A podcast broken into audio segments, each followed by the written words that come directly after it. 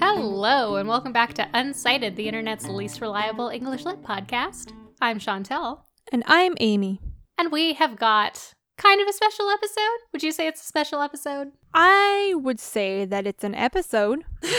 its speciality is going to be a lot different than what we usually call our special episodes. So I don't think we should induce our lovely listeners in error. Set up your expectations, and then we'll just tear them down. Like, it's not like special, like Sparkle special, but it's like a different episode. Yes. So, the reason it is similar to a special episode is because we're going to talk about comparative essays. Whoa. Whoa, we're back in grade 11, Yeah. grade It's 11 English class. Sad because you can't see my face anymore because our video feed's not working, but I was making a funny face. That is very sad. So, the books we are going to be comparing are My Antonia and Beloved. Yes. If you haven't listened to our previous two episodes and you also haven't read My Antonia and Beloved, I would recommend going back and listening because you might be a little bit lost. We're not going to be doing any summarizing today. Are we not? Like, not at all. We're just going straight into it. I think we're going straight into it because we've already done it. Yeah, I guess that's fair. But if you have read them, I mean, you can carry on, live your life. Welcome. If this is your first time, but if it is your first time, it's going to be a weird one to start on. A real weird one. Yeah, I agree. We have some more serious topics because, you know, it's my Antonia and beloved. However, since it's probably not your first episode, I was thinking we could do a little more fun stuff instead of jumping right into the book like we usually do. Would you be up to that, Amy? Yes. You know what is related to tangentially comparative essays? Ads? This or that questions. Okay. I have some this or that questions for you. Yeah, I am ready. Okay, would you rather play a board game or a video game? Board game, because video games make me nauseous. Um, but then again, board games are hard to read. So, um, card games? Card games. Card games are good. I think I'm a video game girl. I'm playing Breath of the Wild right now. Yeah, like I like video games. Um, I'm very much a big fan of Stardew Valley and stuff, but a lot of them make me nauseous because I get motion sick really quickly. But I'm also really bad at like tabletop games because I can't read super fast anymore. Oh, and I I just give up and I'm like I don't want to do this or like I can't count points because I'm bad at math. So fun times. would you rather share food or not share food? And I guess this is before COVID times. Yeah, I was gonna be like, am I like sharing like ice cream or am I like sharing stuff in a plate? Because like I'm a sharer. You you and a friend you don't live with are sharing one ice cream cone. I mean, I've shared an apple with our friend Taylor before. Hi Taylor. So that was a fun time. So I guess uh, pre-COVID, I was not against it. That's the weirdest thing ever to share. What are you, Christina Rossetti? No, it was super weird. We were on like a drive in like rural Ontario, and uh, we were hungry, but we had apples, so we grabbed an apple from the back of the car, and then we got pulled over. Oh my god. Yeah, so because my license was like in a different part of the province, they were like, "Oh, you're a long way from home," and we were like, "Yeah, we go to school in Toronto," and they're like, "You're still a long way from home because we're like three hours north." So that's fun. It's I love how you had multiple apples, but you decided you were gonna eat one apple together. Well, we didn't want like an apple each. You're like, oh man, that's too much food. One whole apple? Well, it was like eleven thirty at night, and apples on like a late night stomach is kind of hard, you know. Okay. Instagram or Twitter? I think who runs which is the answer to this one. Yeah, I'm very much an Instagram person. Twitter. Well, actually, I- I'm not. You're not, I'm not because I hate Instagram, but you're running the Instagram. but I'm running the Instagram. Yeah, tattoos or piercings? piercings. I'm tattoos. I have both though. Yeah. I like I want a tattoo. Um I have an artist that I want to get it from and everything, but I'm very bad at commitment for things on my body. Um like my piercings I'm like I can take them out and they can close up, but like I can't close up a tattoo. So, You cannot close up a tattoo. no. Okay. If you answer one of these options, we might have to close down the podcast and start a new podcast. Okay. Books or movies? If the movie is not based on a book, movie. If the movie is based on a book, book. That's fair. Movies based on books are usually not as good as the No. books, but sometimes they are, like The Princess Bride, which is just as good in a totally different way. Mhm. I think there was something to be said for movies, but you know, I was an English major, so probably books. Cool, cool, cool, cool. But if you want to start a movie podcast, let's do that. Like we can pivot, it's fine. well, we've already got like an Apple taste review podcast. We've got a charcuterie board podcast. We've got what else have we done? an emoji podcast is something I want to An do. emoji podcast. Yeah. Okay. Or as I call them, emoticons. Those are not the same thing at all. Yes, they are. They are not. They An are. emoji is the little one symbol, and an emoticon is when you're using characters on the keyboard to make up something that looks like a symbol. I disagree, but okay. But you can't disagree with something that's objectively the truth. I say that it's not objectively the truth because get this, emoticons are subjective. No, no. Why are you like this? Ah, because I like to be. Oh, goodness. Are you ready to talk about some literature? Oh, was that the last one? That was the last one. I was having so much fun. Oh, I have one for you. okay, I'm ready. My Antonia or beloved. Oh no, obviously. It's beloved. Why would you even compare those two things? Ah, because I could. Who would compare those two books? Anyway, here's my comparative essay about My Antonian Beloved. Yeah. Um, so before we get into it, we've got some content warnings again because we are talking about the same books. So again, we have a content warning for infant death, content warning for slavery, content warning for attempted rape. So my essay, I really liked this essay. Actually, I was reading it, I was like, damn, I used to be smart. Mm-hmm. Remember when I was smart? I guess that's the point of the podcast is hey, remember when we were smart, but Jesus Christ, remember when I was smart. The essay was called The Danger of Isolation in Morrison's Beloved and Cather's My Antonia. Mm. And my thesis was arguing that the main character's isolation strained their personal relationships and altered their family dynamics, leading to a similar effect in both stories. And I kept that as a little a little teaser for the end. I kept it as a little secret spice. We'll see what that is at the end. Okay. So I talked about three different types of isolation because we all know I love a hamburger essay with three Nom arguments. nom nom nom nom.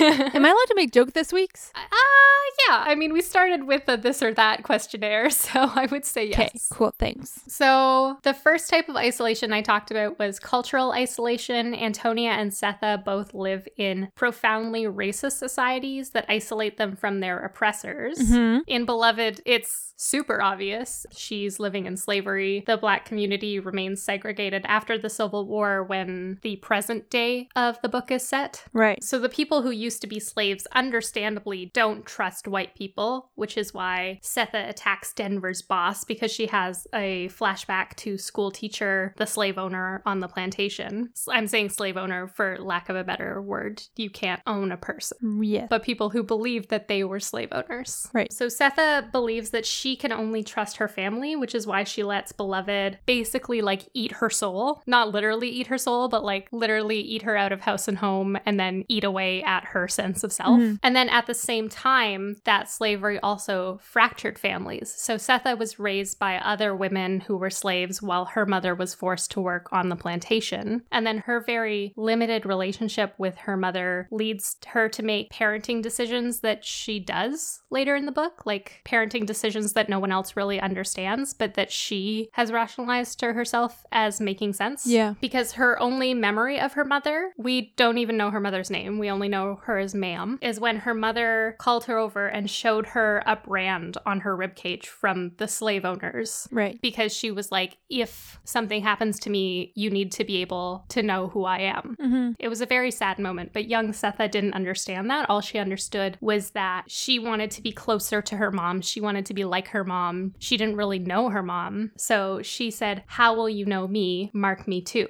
And then her mom hit her because she didn't want her to be claimed and abused like that by the slave owners. Mm-hmm. So, all Setha knows of motherhood is that violence can be an expression of love. So, later on, when she's faced with a very desperate choice, she chooses to end her daughter's life as an act of maternal love rather than let her grow up on the plantation. Right. Setha's maternal love is very different from the rest of the maternal love in the book. Paldi cautions against the vulnerability that she's putting herself out there by loving her children so much. He says it's dangerous for Setha to love them so much because if something were to happen to them, how would she have any love left for the next child? Mm, okay, Paul D. Yeah, I mean, love's not an apple pie and you don't cut it up. Love is like a sourdough starter. You know? Love is like a sourdough starter. That is beautiful. It That is beautiful, Amy. You nurture it and it grows. You nurture it, it grows, you feed it, and it grows, and it can give you back so much if you make little loaves with it. And I think that sourdough starter being a metaphor for love is the best thing I'm going to say this decade. That was probably the best thing I've ever heard in my life. So thank you for sharing that with me. It's very close to oatmeal sustains you moment in Brooklyn Nine-Nine, but I'm going to pretend that it wasn't influenced by that because I want full credit. I'm giving you full credit. I do not think that you plagiarized. Thank you. Also, I cited. Good job. I mean, not good job. No, that's not what this podcast is about. Whoops. So, going back to cultural isolation, now we're going to talk about My Antonia. So, the racism in My Antonia really goes over our narrator Jim's head a lot because he's very privileged and doesn't understand his privilege. He's a privileged little white boy. Yes. So we have to infer a lot from what he's saying because he's sympathetic to what the Shimerdas are going through, but he can't empathize with it because he doesn't really get it. Yeah, it's very surface level. Like Yes. he's like, "Oh, you guys are in pain. You guys are suffering," but it's more like an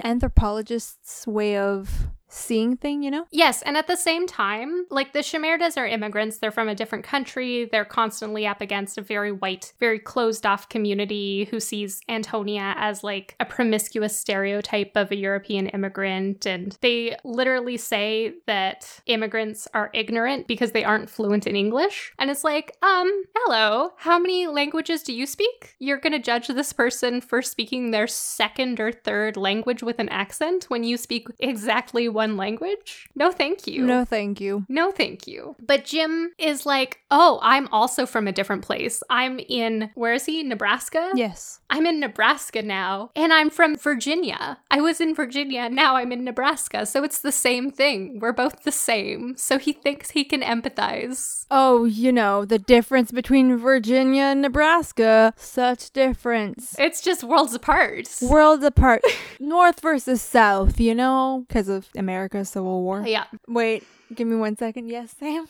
Virginia and Nebraska are like as far away states as you can possibly get from each other. Virginia is functionally in the south, and Nebraska is like flatter than Kentucky, but Kentucky's in the south. Like, Nebraska is one state away from Canada. It's Montana, then it's Nebraska, while Virginia is like the south. It was on the side of the south in the Civil War. So I have some uh, news here for the listeners, courtesy of my boyfriend, who is peer reviewing us as I'm recording, apparently.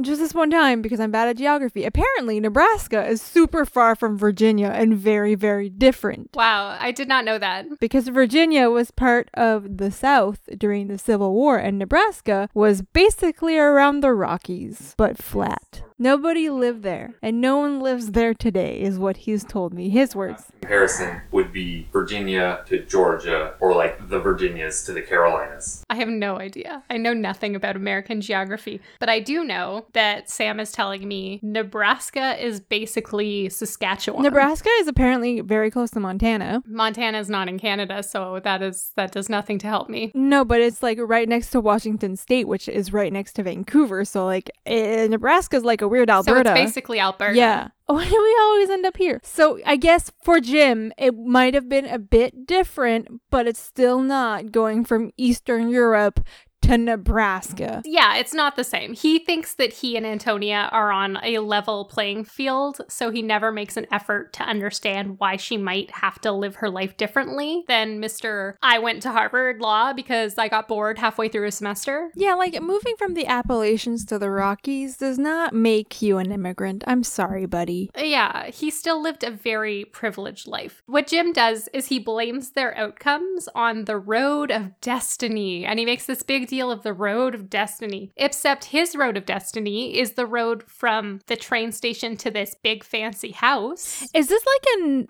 predestination nonsense? I guess, yeah, it's like, oh, we just went different ways. We just took different paths in life. And then her road of destiny is literally the road from the train station to a shack. Right. Like, they have very different roads, okay? Mm-hmm. And then her family's alienation as like immigrants living in rural Nebraska in the middle middle of the prairie leads them to behave in ways that that express their hurt and then occasionally some of them lash out like one example is mr shimerda's depression he's very depressed and mrs shimerda behaves very coldly towards people sometimes antonia's brother ambrose is occasionally like a little violent like he fights the burden's farm hand jake at one point and he fights kind of dirty Mm-hmm. Bit of scrappy. yeah. I would like to note, however, that the fact that Jim's community is being racist against European immigrants is just further proof how made up the concept of whiteness is. If you don't have anyone else to be racist against and you're finding other white people to be racist against, it's because whiteness is not real. Yeah, like it- you know, there's this whole thing like are Irish people white, are Italians white, you know, all this stuff. Exactly. Like And it's like, can we stop trying to construct an another based on cultural or physical differences, please? when the concept of whiteness was invented, and it was invented because it's not a real thing. Yeah. It was British people, Yeah. like English people, and that's it. Yeah. And Irish people were not considered white. No, I have an entire essay about how the Irish are the other, so we'll get to that eventually. Yeah. Stay tuned. Irish people, are they not descended from the exact same people as British people? I don't know. But it's just silly. Based on where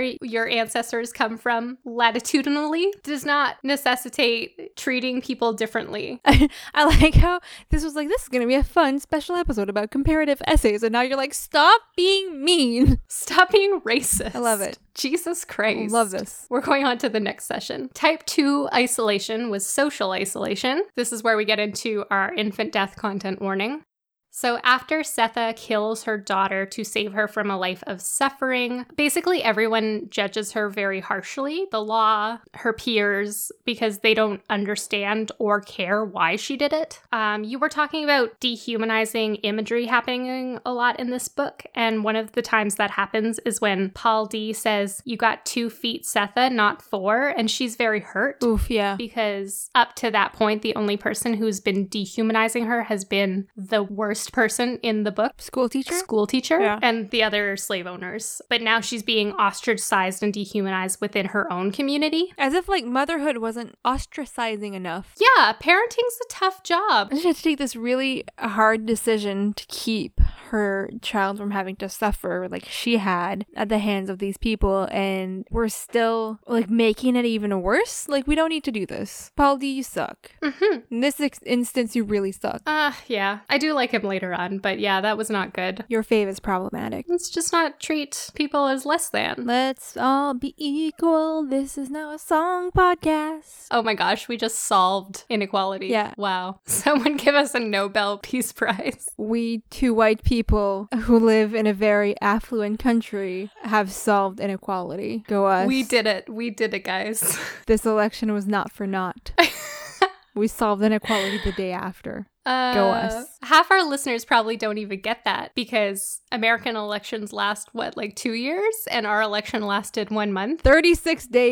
So y'all might have not even heard about Well, it. no, our followers who follow us on Instagram, hello, I love you all, have seen my posts about going to vote. Oh, nice. Yeah. I also went to vote. Good job. Thank you so much. I did my civic duty. This is fun. So, like I said before, Setha is the only mother in the book who's described as having an excess of love, and she's criticized for the riskiness of that and also the choice that that leads her to, which is killing Beloved. Can I can I tie in my sourdough analogy again? Please do. Okay, so if you overfeed your sourdough starter, you can kill it. So here it's saying that overfeeding or overloving is bad. However, I think things in moderation. Well, that's what they're saying. If you contrast that with the other mother that we are very familiar with in the book, Baby Suggs, Mm-hmm. who's Setha's husband's mother, Yeah. she knew her children would be taken away from her within the construct of slavery, so she distanced herself from them right after they were born. And the only thing that she can remember of her seven children is that one of them liked the burnt bottoms of bread. Okay, but here's the thing. Mhm. You can also kill a sourdough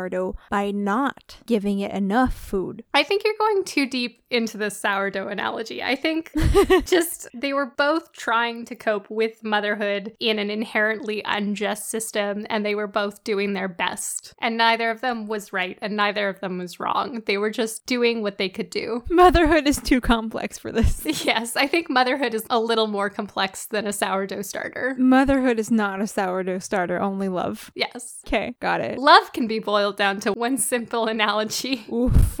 Okay, now we can move over to social isolation in My Antonia. so much of it. Are you ready for this section of my hamburger essay? Yes, of course. That's what I'm here for. It is. So Antonia is judged differently than the rest of her family because she's like a young woman out on her own in the world. Her brother is a guy, so, you know, he's allowed to do whatever. Her mother is a married and then widowed mom. So people are just like, okay, well, let's discount her because, you know, a wife. She's just defined by her husband. And then Jim gives us like an accidental look into the intersectionality of how Antonia is treated as a female immigrant because he's one of the people judging her. Yes, he is, because he's a judgy McGee and we don't like him. So after Antonia's dad's death, Jim doesn't like that Antonia yawns and stretches her arms at the dinner table, quote, as if they ache. Well, they do. You know what, Jim? They do. They do. She's a girl on a farm and she's got shit to do. Yeah, she's doing hard labor all day that Jim's never had to do in his privileged life Fucking spoon up his ass. because she has to work to help her immigrant family who is struggling and having a really hard time. And she has also the social pressure of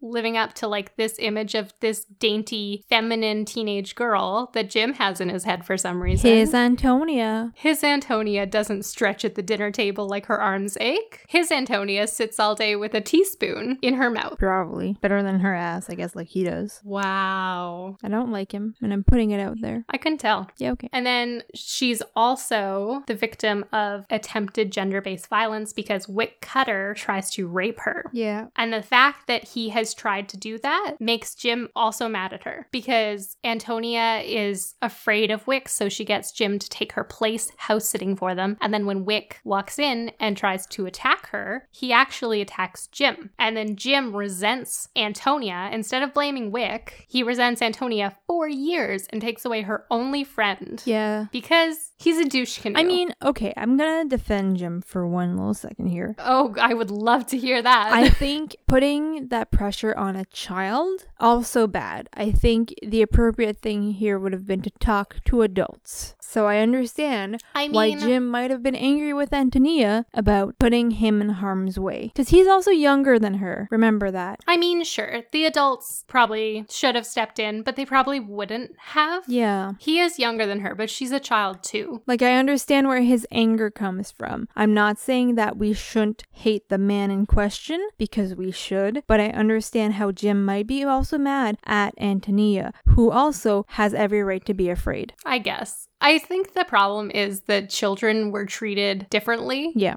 that's fair. in like the late 1800s when this was set than they are now. Like this was before children were special. Yeah, well, the teenage years didn't even exist. Yeah, exactly. So, This was when they were like, "Oh, give them some lead to chew on. Who cares?" they're like, you want some more porridge?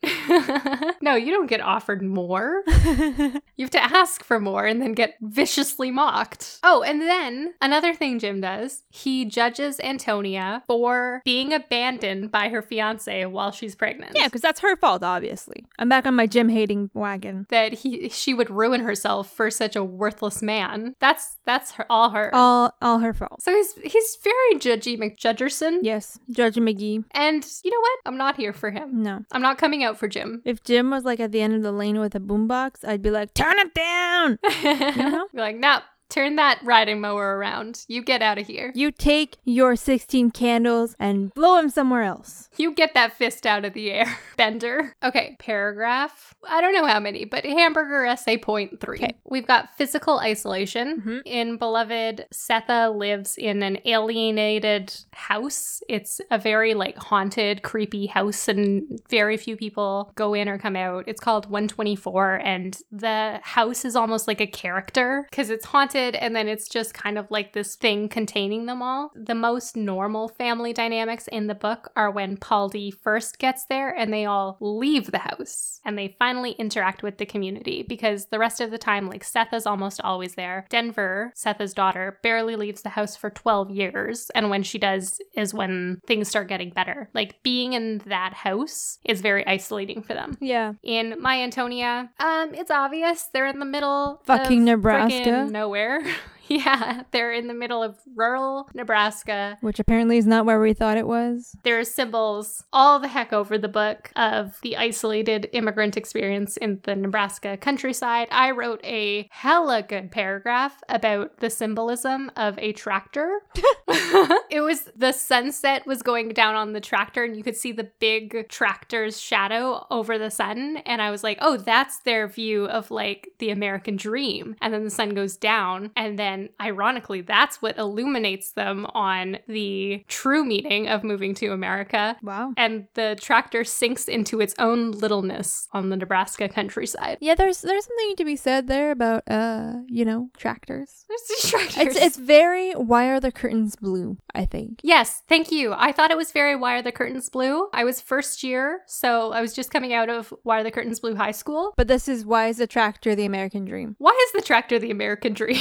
If you're writing an essay on My Antonia, you can feel free to steal Why is the Tractor the American Dream? Go ahead. That's my gift to you. You can cite us as giving you creative license. Don't, though. Don't cite. Oh, but do it. It'll be fun. Ah, it'll be fine, I'm sure. I'm sure professors will love it. Well, maybe they'll call us and be like, "Hey, you guys are pretty cool. You want to come talk to my class?" I would love that. Actually, though, my dream is like to be put on like an extra credit homework assignment my dream is for our profs to be like, "Hey, you guys are two wildly successful English majors from our classes. Do you want to come talk to our classes?" And then we would, and we'd be like, "Oh my gosh, here's what's cool about being an English major. We now have a podcast. We have listeners. We have Instagram and Twitter followers. We're almost influencers." And it's a load of crap, but I think it would be fun.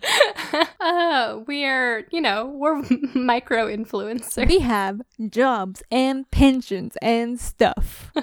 yeah, good. Anyway, in conclusion, I talked about how the isolation strains their relationships, but what else it does is the isolation also forces the characters to reimagine their limitations and grow within Ooh. So Setha and Antonia are isolated, but that isolation causes them to redefine themselves as mothers and redefine the role of maternity in their lives. That's true. So Setha, she loves her children very intensely. Everyone tells her not to. And when she has an act of maternal love of killing her daughter to not let her grow up in this terrible system, everyone judges her. But she knows that that was the right thing to do. Yeah. Antonia, everyone pities her. Everyone thinks she needs to hide away. She needs to be ashamed of what she's done, you know, what she's done being abandoned by a man. That's a horrible thing to do, obviously. Yes. Being an unwed mother is the worst thing a mother could be. Shamefully, she's had a child out of wedlock. Oh no. The sacrilege. And what she does is she rejects that. Like Setha, she has radical love for her child. She takes photos of her child, she displays them in the photographer's studio in town. That's true. She's very proud of her kid. She remarries. She's the head of a very successful farming family with someone she really loves, and she goes on to be a very successful maternal figure. And you know what? I love that for her. I love that for her. Jim doesn't, but I do. Fuck Jim. I know. So basically, they're like rebelling against what society thinks they should do, and they are doing what they feel is best for their families. Mm-hmm. And that's all you can do. You can do what you think is best Yep. and screw everyone else, you know? Yep. Yes. Go Setha and Antonia. Basically, what you're saying is you do you. you do you, man. That's the uh that's the real thesis of this essay. You do you. Yep. Yeah, let's wrap this up with a neat little bow. Um, so that's the end of our, I guess, three part series that we did not tell you was going to be a three part series. Surprise. Surprise. That's what you get. when you listen to a podcast called Unsighted. Thank you for listening. Where can people find us, Amy? You can find us wherever you can find us at Unsighted Pod, which is Twitter and Instagram. Um, we also have an email, but Twitter and Instagram is probably the best way to get in touch with us. But if you do want to reach out to us by email and you are not Spam bot, email telemarketer who wants us to buy into their business, which is always Viagra. their hot Viagra business idea, their hot herbal Viagra business idea on a purple website with a pink text. what the fuck? I'll send you that link. No, don't. I don't want a virus. I'm going to. Don't give me your STDs. It's too intimate. Um, Don't send me the link. Our email is unsightedpodcast at outlook.com, and we are just happy to have you around. We hope to see you in two weeks. And as always, we're excited, unavailable.